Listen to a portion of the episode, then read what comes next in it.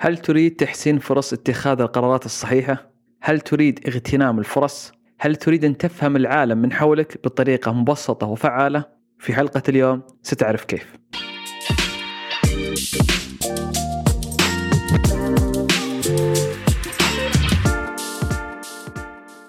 مرحبا فيك أنا تركي فهد مقدم بودكاست العبور البودكاست المتخصص للمهتمين بالتنمية الشخصية وتطوير الأعمال الذي أهدف فيه لتقديم الفائدة لك بشكل موجز وعملي.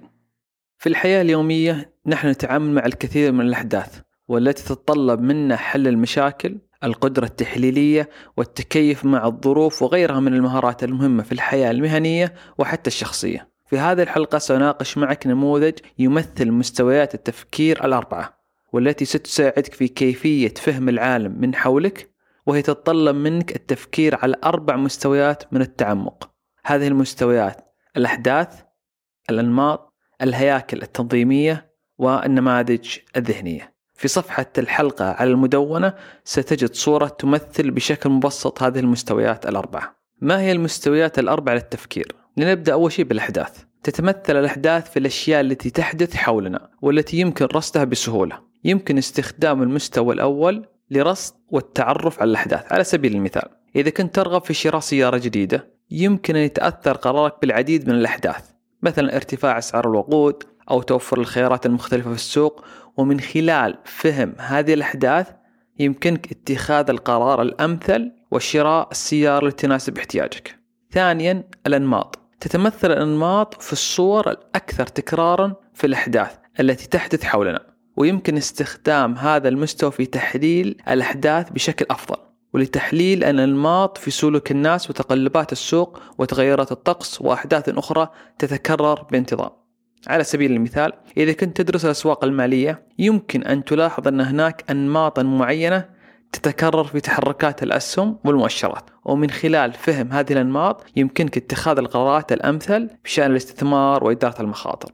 ثالثا الهياكل. تتمثل الهياكل في العلاقات المترابطة بين الأحداث والأنماط. وتساعد في فهم السياق اللي تحدث فيه هذه الأحداث. ويمكن استخدام هذا المستوى لتحليل هذه العلاقات وتحليل الهياكل التنظيمية للشركات والحكومات والمؤسسات والمجتمعات والعلاقات المترابطة بينها. على سبيل المثال إذا كان لديك مشروع تجاري يعتمد على توريد المواد الخام من بعض الدول يمكن أن يؤثر أي تغيير في الهيكل السياسي أو الاقتصادي لهذه الدول على عمليات الإمداد والتوريد والأسعار ومن خلال فهم هذه الهياكل وكيفية تأثيرها على العمليات التجارية يمكنك اتخاذ الإجراءات المناسبة مثل تنويع الموردين أو تخزين المخزون لتفادي هذه التأثيرات السلبية على مشروعك التجاري. رابعا النماذج الذهنية. تتمثل النماذج الذهنية في الاعتقادات والمفاهيم التي نحملها في ذهننا والتي تؤثر في طريقة تفكيرنا وتصرفاتنا. ويمكن استخدام هذا المستوى لفهم كيفية تشكيل هذه النماذج الذهنية وتأثيرها على تفاعلنا مع الأحداث والأنماط والهياكل ولتحليل العادات الشخصية والتصرفات والعلاقات الشخصية. على سبيل المثال إذا كان لديك نموذج ذهني يؤمن بأن النجاح يأتي فقط من خلال العمل الجاد والتضحية. فقد يمنعك هذا النموذج من رؤية فرص جديدة أو من فهم كيفية العمل بذكاء وليس بجهد فحسب ما هي الفروقات بين الأحداث والأنماط والهياكل والنماذج الذهنية؟ تختلف الأحداث والأنماط والهياكل والنماذج الذهنية في الطبيعة والمدى الزمني وتأثيرها على طريقة تفكيرنا وتصرفاتنا. ولكن على الرغم من هذه الاختلافات فهذه العناصر أو المستويات مترابطة مع بعضها البعض ويمكن استخدامها معا لفهم العالم من حولنا بشكل أفضل. وهذه الغاية من هذه الحلقة. فالأحداث كما سبق وذكرت هي الأحداث الفردية التي تحدث في الوقت الحالي أو في الماضي أو المستقبل وتتعلق بالتفاصيل الفردية والتغيرات الفردية التي تحدث في العالم من حولنا. ويمكن استخدام الأحداث لفهم ما يحدث في الوقت الحالي وكيفية التعامل مع المشاكل والتحديات اللي تواجهنا. بينما الأنماط هي التكرارات الواضحة في سلوك تلك الأحداث وتتكرر بانتظام على مدى فترة زمنية محددة. ويمكن استخدام الأنماط لفهم السلوك البشري والتنبؤ بما سيحدث في المستقبل. بينما الهياكل هي الترتيبات المؤسسية والاجتماعية التي يعمل فيها الناس وتشمل المؤسسات والحكومات والشركات والمجتمعات والثقافات. ويمكن استخدام الهياكل لفهم السياق الذي يحدد سلوك الأفراد والمجتمعات. وقد تكون هذه الهياكل ملموسة مثل الطرق والمباني والمدن وخطوط الإمداد أو غير ملموسة مثل القوانين والتقاليد والإعراف. فكلها بطبيعتها تعتبر هياكل. بينما النماذج الذهنية هي المعتقدات والافتراضات التي تحدد طريقة تفكيرنا وتصرفاتنا وتتأثر بطبيعتها بالأحداث والأنماط والهياكل التي نشكلها. ويمكن استخدام النماذج الذهنية لفهم كيفية تفكيرنا وتصرفاتنا وتحليلها بشكل أكثر دقة. هل يمكن استخدام المستويات الأربعة لتحسين اتخاذ القرارات الصحيح؟ نعم بكل تأكيد يمكن على سبيل المثال. إذا كنت تواجه قرارا صعب في العمل يمكنك استخدام المستوى الأول لتحليل وفهم الأحداث التي أدت إلى الوضع الحالي. ثم استخدام المستوى الثاني اللي هو الأنماط لتحديد الأنماط الرئيسية والتكررات التي تحدث في هذا السياق. بعد ذلك يمكنك استخدام المستوى الثالث لفهم الهياكل التنظيمية التي تصنع العلاقات المعقدة بين العوامل المختلفة والتي تؤثر على القرار. وأخيرا يمكنك استخدام المستوى الرابع لتحديد النماذج الذهنية المؤثرة في اتخاذ القرار. ومعرفة ما إذا كانت تؤثر على النتيجة المرجوة أم لا. باختصار يمكن استخدام النماء المستويات الأربعة لفهم الوضع الحالي بشكل أفضل ومن ثم اتخاذ القرارات الصحيحة بناء على هذا الفهم الأفضل للوضع الراهن والعوامل المؤثرة فيه.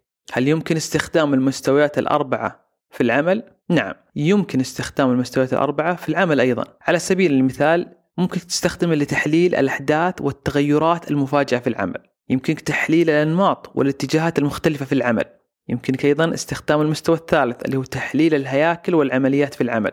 في المستوى الرابع يمكنك استخدام تحليل النماذج الذهنية للفريق. طيب ممكن تسأل الآن ما هي الأدوات اللي يمكن استخدامها لتطبيق هذه المستويات الأربعة؟ يمكنك استخدام العديد من الأدوات لتطبيق المستويات الأربعة في حياتك ومنها على سبيل المثال الرصد والملاحظة يمكنك استخدام التحليل البياني يمكن استخدام الحوار والمناقشة مع أعضاء الفريق لتحليل المستويات الأربعة يمكنك استخدام التعليم الذاتي واللي يتطلب منك تطوير المهارات اللازمة بشكل فردي لفهم هذه المستويات الأربعة يمكنك استخدام الخرائط الذهنية وهي تقنية تستخدم لتمثيل الأفكار والمفاهيم في صورة رسومية بسيطة ومنظمة وهذه بتساعدك في فهم الأحداث والأنماط والهياكل والوصول إلى نماذج ذهنية جديدة. والآن كيف يمكنك استخدام هذه المستويات بشكل أفضل؟ بعد ما تعرفت عليها الآن دعني ألخص لك الخطوات الأساسية التالية لتطبيق المستويات الأربعة بشكل أفضل في حياتك. أولا تعلم المستويات الأربعة وهذا هو الهدف من هذه الحلقة هو تعريفك بهذه المستويات الأربعة من التفكير. ثانيا تحليل الأحداث.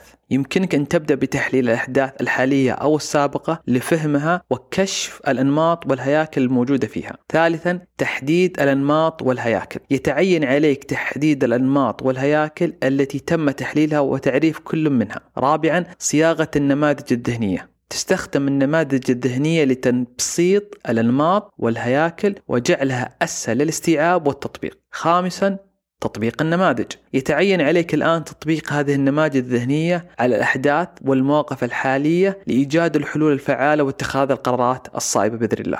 سادسا التحقق والتعديل. يجب أن تقوم بتحديث وتعديل النماذج الذهنية حينما تتغير الأحداث والأنماط والهياكل. لأن كما سبق وذكرت أن النماذج الذهنية هي نتيجة بناء هذه الثلاث مستويات من الأحداث والأنماط والهياكل. سابعا الاستمرار في التدريب والتعلم يمكن أن يساعد التدريب والتعلم المستمر في تحسين مهارات استخدام المستويات الأربعة وبالتالي تحسين قدرتك على التفكير النقدي واتخاذ القرارات الصائبة.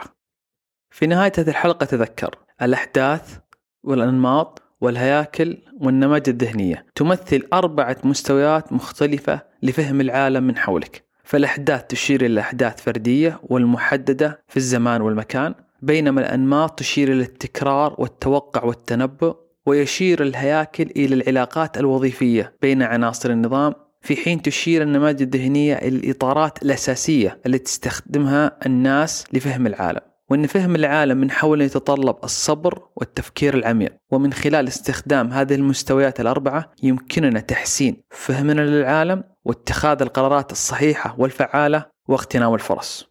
شكرا لكم على الاستماع. بأمان الله. لا تنسى أن تحصل على نسخة من كتابي الجديد العبور. الكتاب أخذ مني عدة سنوات من بحث كتابة ومراجعة من أجل أن تحصل على دليل مخصص لمن هو مهتم في إنجاز أهدافه وإثراء حياته بمزيد من العلاقات والمغامرات الجميلة. تفاصيل أكثر عن الكتاب تجدها في رابط هذه الحلقة.